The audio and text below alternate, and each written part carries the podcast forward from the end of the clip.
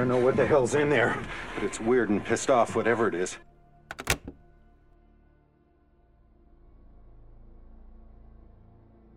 در جهان و طبیعت اطراف ما مکانهای ترسناک و غیرعادی زیادی وجود داره. از جنگل های انبوه و درندشت بگیر تا اعماق تاریک اقیانوس ها. یکی از مکانهایی که حضور در اونا به طور طبیعی برای خیلی از ما ترسناکه معادنه خصوصا معادن متروکه و قدیمی خطر نشت گاز سقوط سنگ و تونل های تنگ و تاریک فقط چند مورد از خطرات مرگباری هستند که در گوشه و کنار معادن پنهان شدن. اما ما داریم در مورد جهان اسیپیا صحبت می‌کنیم. بنابراین باید انتظار خطرات خیلی بزرگتر و عجیبتری رو هم داشته باشیم. SCP 2951 یه معدن متروکه سنگ آهک در ایالت ایندیاناست که زمانی متعلق به شرکت بی جی هاودلی بوده تا اینکه در سال 1944 در اثر حادثه تعطیل میشه. ورودی اصلی معدن در اون سال تخریب میشه و در حال حاضر به نظر ورود به داخلش غیر ممکنه اما ورودی دوم معدن همچنان از طریق یک گودال پشت انبار مخروبه ای که در کنارش قرار داشته باز و قابل دسترسیه. در 29 آگوست سال 1944 زمین لرزه در ایالت ایندیانا رخ داد که منشأش در اعماق این معدن آهک تشخیص داده شد. ناظران معدن یک تیم تحقیقاتی رو به داخلش فرستادن تا خسارت‌های احتمالی رو تخمین بزنند. سه ساعت بعد تیم تحقیقاتی برگشت و گزارش داد که یکی از تونل های مهم معدن تخریب شده و دسترسی بیشتر به عمق معدن غیر ممکنه. یه تیم پنجاه نفر از کارگران موظف شدن تا خرابه ها رو به بیرون انتقال بدن و تونل رو تعمیر کنند. اما زمانی که این پنجاه کارگر وارد معدن شدن، زمین لرزه دیگه ای رخ داد و در اثرش تونل پشت سر این کارگران تخریب شد و همگی درون معدن گیر افتادن. چند تیم آتش نشان و امداد و نجات به سمت معدن حرکت کردند و بعد از حدود 20 ساعت تلاش بیوقفه موفق شدن تا ورودی تونل رو باز کنن و تیم کارگران رو نجات بدن. بعد از عملیات نجات یکی از کارگران گزارش داد که در اثر زمین لرزه یک تونل فرعی داخل معدن باز شده و معلوم نیست به کجا راه داره. از اونجایی که این تونل جدید در هیچ نقشه نبود و توسط معدنکاران هم باز نشده بود، یه تیم دیگه برای انجام تحقیقات بیشتر و کاوش به داخلش فرستاده شد. به نظر می رسید که دیوارهای تونل جدید خیلی صاف و تمیز بریده شده باشند و خود تونل هم با شیب ملایمی به سمت پایین ادامه پیدا می کرد. گویا این تونل توسط صاحبان اصلی معدن و به عنوان یک راه دسترسی فرعی در گذشته ایجاد شده بود. اما به دلایل مختلف تا اون زمان توی گزارش ها و نقشه ها خبری ازش نبوده. یه تیم 23 نفره وارد تونل میشن و به خیال اینکه سرانجام از طریق ورودی دوم معدن به سطح زمین می‌رسن به پیشرویشون ادامه میدن. در همین حین زمین لرزه سومی رخ میده و شدتش به قدری زیاد بوده که ورودی اصلی معدن تخریب و بسته میشه. دوباره مثل روال قبل تیم های امداد و نجات و معدنکاران در کنار هم عملیات نجات رو شروع می‌کنن. ولی این بار به خاطر حجم بالای خرابی و آسیب وارد شده به تونل ورودی معدن کار جمعآوری سنگ ها سه روز طول می‌کشه. در طول این مدت هم همه در تلاش بودن تا با کمک کابل های کشیده شده در امتداد معدن با تیم تحقیقاتی گیر افتاده در پشت آوار تماس بگیرن اما نتیجه حاصل نمیشه. در عصر روز سوم در حالی که هنوز ورودی اصلی مدن کاملا پاکسازی نشده بود سرکله یکی از اعضای تیم تحقیقاتی از ورودی دوم و فرعی معدن پیدا میشه. ما گزارش دقیقی از این اتفاق جز تلگراف که برای دفتر رئیس معدن فرستاده شده نداریم. توی تلگراف نوشته شده معدن رو رها کردیم. ورودی اصلی همچنان بسته است. 23 نفر رو از دست دادیم. سرکله یکیشون پیدا شد اما نذاشتیم بیاد بیرون. بعد از این حادثه معدن تا 44 سال بعد یعنی تا سال 1998 بسته باقی موند. در چهارم جوان سال 1998 زمین لرزه کوچیکی در نزدیکی یکی از مراکز بنیاد که در کنار معدن بنا شده بود اتفاق افتاد. یک تیم تحقیقاتی متشکل از چند زمین شناس جمع شدن تا علت و محل دقیق وقوع زمین لرزه رو پیدا کنند اما موفق به انجام این کار نمیشن و صرفا چند تا لرز سنج در چند نقطه مختلف قرار میدن تا بتونن در آینده پس لرزه ها رو شناسایی کنن.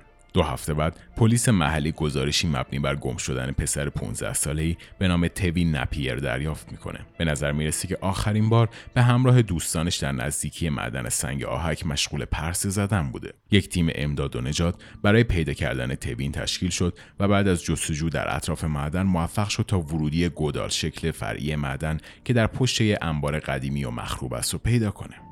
تیم برای یافتن جسد پسر وارد تونل میشه. اما مجبور میشه تا برای برداشتن تجهیزات بیشتر و کارآمدتر برگرده. بر طبق گزارش ها عمق ورودی دوم 120 متر بوده. اما تیم امداد و نجات متوجه میشه که طول واقعیش حدود 240 متره. تیم بعد از گردآوری تجهیزات مناسب وارد تونل میشه و تا حد ممکن درون معدن پیشروی می‌کنه اما هیچ اثری از پسر بچه یافت نمیشه. درون معدن اعضای تیم گزارش می‌کنند که حس ناخوشایندی دارن و گویا درکشون نسبت به موقعیت و زمان تغییر کرده.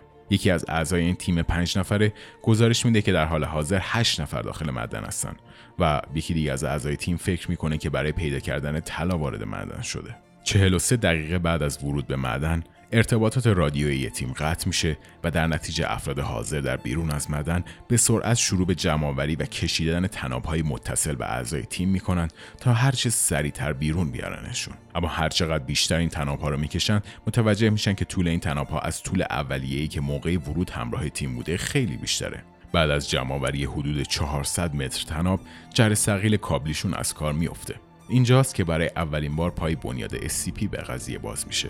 بنیاد تیمی رو تحت عنوان تیم امداد و نجات فدرالی به صحنه میفرسته و این افراد به کمک تجهیزات نظامی و جر سقیل های قوی تر عملیات جمعآوری تنابها رو ادامه میدن. تیم بنیاد در نهایت موفق میشه دو نفر از پنج نفری که داخل معدن بودن و همچنان به تنابها متصل بودن و نجات بده و به سطح زمین بیاره. نفر اول به محض رسیدن به زمین رفتارهای دیوانوار و خشونت آمیزی از خودش بروز میده و نفر دوم هم در کما به سر میبرده. بعد از حدود 20 دقیقه نفر دوم به هوش میاد اما کلمات و حرفهای عجیب و غریب و غیرقابل فهمی رو به زبون میاره. از سه تناب دیگه دو تناب در حالی بالا میان که به نظر می‌رسه با چاقو یا شیء تیزی بریده شدن و روی تناب آخر هم به طول چند متر خون انسان پاشیده شده و گویا به خاطر برخورد با نوک صخره یا سنگ پاره شده.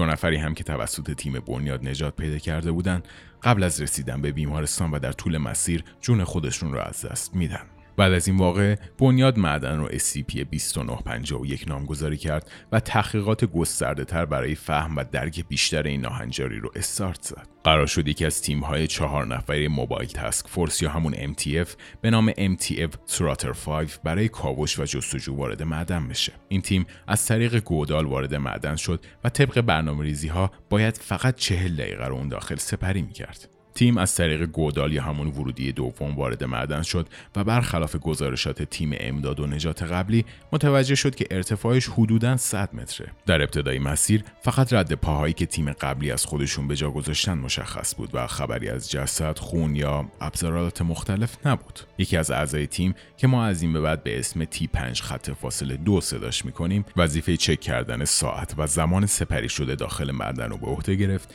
و هر ده دقیقه یک بار ساعت و زمان سپری شده را گزارش می‌داد. تیم MTF موفق شد تا اثرات به مونده از های متصل به افراد تیم قبلی رو روی دیوار کشف کنه و محل دقیق بریده شدنشون رو هم پیدا کنه. لحظاتی بعد تی 5 خط فاصله دو گزارش داد که ساعت 23 و 45 دقیقه است و اونها 10 دقیقه است که داخل معدن به سر می‌برن. این خبر باعث شوکه شدن یکی دیگه از اعضای تیم به اسم تی 5 خط فاصله یک شد چون خیال می‌کرد که مدت زمان خیلی بیشتری رو داخل معدن سپری کرده. دقایقی بعد از پیشروی داخل معدن فضا به قدری تنگ و باریک میشه که تمامی اعضای تیم مجبور میشن تا در یک صف پشت سر هم حرکت کنن. در این لحظه تی 5 خط فاصله دو گزارش میده که ساعت 23 و 52 دقیقه است و 17 دقیقه از زمان ورودشون به معدن میگذره. تی 5 خط فاصله یک این بار واقعا تعجب می‌کنه و میگه که درکش نسبت به زمان مختل شده. چون به نظرش مدت زمان خیلی بیشتری رو داخل معدن سپری کرده. بعد از لحظاتی یکی از اعضای تیم نور بیرمقی رو در انتهای تونل می‌بینه و همون موقع سر و صدایی از زیر زمین بلند میشه که احتمالا صدای یک زمین لرزه خفیف بوده. یکی از اعضای تیم به اسم تی 5 خط فاصله 5 پیشنهاد میده که شاید این نور متعلق به ابزار یکی از اعضای تیم امداد و نجات قبلی باشه. تی 5 خط فاصله 7 می‌پرسه که چند دقیقه از زمان ورودشون به معدن میگذره. و تی 5 خط فاصله دو در جواب میگه که همچنان حدود 17 دقیقه است که به معدن وارد شدن. اعضای تیم لحظه به لحظه زمان پیشروی در معدن دچار تنش و استراب شدیدتری میشن چون تونلی که داخلش هستن مرتب باریکتر و باریکتر میشه. در همین لحظه چرا قواهای اعضای تیم از کار میافته تی پنج خط فاصله پنج چندین بار با حالت عصبی میگه که چیزی در اعماق زمین زیر پاهاشون در حال حرکته. اما تی پنج خط فاصله یک همه رو با آرامش دعوت می‌کنه و فندکش رو از جیب در میاره. بعد از روشن کردن فندک اعضای تیم متوجه میشن انتهای تونلی که داخلش هستن مدت هاست که فرو ریخته. تی پنج خط فاصله دو به ساعتش نگاه می‌کنه و متوجه میشه که فقط 13 دقیقه از زمان ورودشون به معدن گذشته. و خب این قطعا درست نیست. اعضای تیم تصمیم می‌گیرند که به اندازه کافی این پایین بودن و دیگه کم کم باید خارج بشن. به همین خاطر مسیرشون رو به سمت گودال ورودی معدن کج می‌کنن. کمی قبل از رسیدن به گودال ورودی تی پنج خط فاصله یک از وجود تی پنج خط فاصله پنج اظهار تعجب می‌کنه و بهش میگه که تیمشون موقع ورود فقط چهار نفر بوده. تی پنج خط فاصله 6 در جواب میگه ما هم موقع ورود فقط چهار نفر بودیم. در همین لحظه اعضای دو تیم شروع به تیراندازی به سمت همدیگه می‌کنن و تی پنج خط فاصله پنج به خاطر برخورد گلوله به سرش به طرز ناگهانی آتیش می‌گیره و منفجر میشه. اعضای تیم MTF اصلی به سرعت بعد از این اتفاق توسط تیم بیرون از معدن به بیرون کشیده میشن و تحت درمان قرار می‌گیرن. سه نفر از اعضای تیم حال نسبتا خوبی داشتن اما تی پنج خط فاصله دو دچار جراحات و سوختگی های نسبتا شدیدی میشه. اجساد ناهنجاری های داخل معدن هم به بیرون کشیده میشن و همشون یونیفرم های مخصوص MTF رو به تن داشتن و بنابر گزارش ها صدای اعضای تیم اصلی رو تقلید می‌کردن. احتمالا به خاطر کمبود نور و تونل های تنگ و تاریک و استرس اعضای تیم موفق شده بودن تا خودشون رو با اعضای تیم اصلی قاطی کنن. روز بعد پزشک مخصوص تی 5 خط فاصله 3 ازش می‌پرسه که به نظرش چند ساعت داخل معدن بوده. تی 5 خط فاصله 3 در جواب میگه که حدود 4 ساعت. تجهیزات ضبط و ساعت اعضای تیم در کل حدود 5 ساعت و نیم فعال بودند. اما کل این ماجرا برای افراد بیرون از معدن فقط 19 دقیقه طول می‌کشه.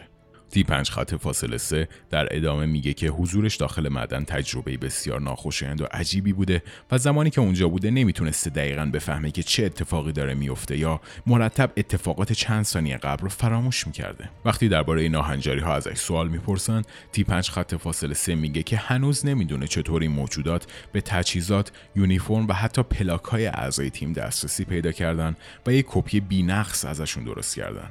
در ادامه این اتفاقات بنیاد سعی می‌کنه تا از طریق شرکت بی جی هاودلی به مدارک و گزارشات بیشتری از گذشته معدن دسترسی پیدا کنه. اما این کار از اون چیزی که به نظر می رسید خیلی سختتر بود چون شرکت بی جی هاودلی سالها قبل تعطیل شده بود.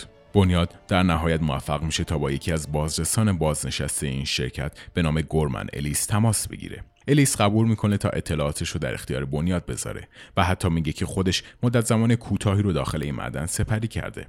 الیس بعد از بسته شدن معدن به همراه یک تیم واردش میشه تا تجهیزات و ابزارالات گرون قیمت و مهم رو از داخل معدن خارج کنه.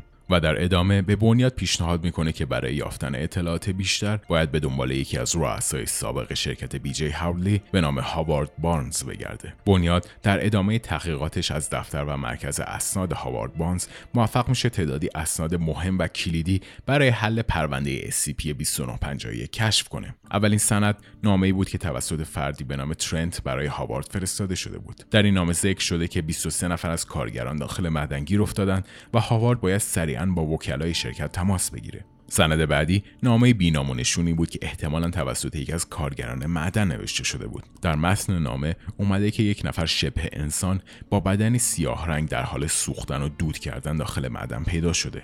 این موجود در حال فریاد زدن و جیغ کشیدن دیده شده و انگار از اعماق جهنم فرار کرده. در ادامه متن نامه اومده که این ناهنجاری با صدایی که انگار متعلق به خودش نبوده جملات عجیبی رو به زبون میاره و میگه ستونهای استوار جهان روزی ترک برمیدارن و بر سر مردم خراب میشن.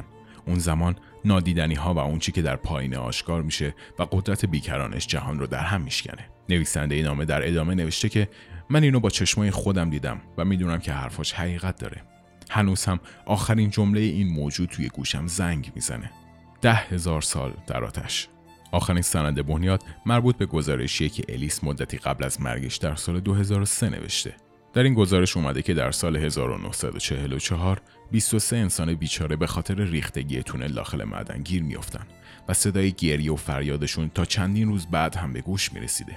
الیس میگه زمانی که یه نفر داخل تاریکی محض معدن گیر می‌کنه بعد از مدتی شروع به شنیدن صداهای عجیب و غریبی می‌کنه و حس ترس وحشتناکی بهش غلبه می‌کنه بعدش هم شروع می‌کنه به بی هدف حرکت کردن و گم میشه یا داخل شکاف و گودال میفته الیس در ادامه این گزارش نوشته که من نمی‌دونم واقعا چی داخل این معدنه. هیچ وقت زیاد به جهنم فکر نکردم. اما واقعا اگه جهنمی وجود داشته باشه احتمالا داخل این معدنه.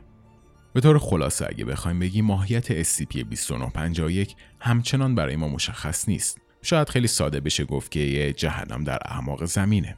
ناهنجاری داخل معدن مرتب در حال تغییره و افرادی که داخلش هستن و گیر میندازه و تا هزاران هزار سال شکنجهشون می‌کنه تا حدی که فرم و شکل انسانیشون رو از دست میدن. این افراد هم بعدا تلاش می‌کنن تا با کپی کردن لباس و صدای افرادی که وارد معدن میشن خودشون از داخل جهنم رها کنن. اما چون ذات و ذهن انسانیشون مدتها قبل از بین رفته معمولا موفق به انجام این کار نمیشن. همونطور که در ابتدای پادکست گفتم معادن اغلب مناطق خطرناک و ترسناکی هستن و شاید یک ساعت گیر افتادن داخلشون به اندازه ده ساعت، ده روز یا حتی ده هزار سال سپری بشه.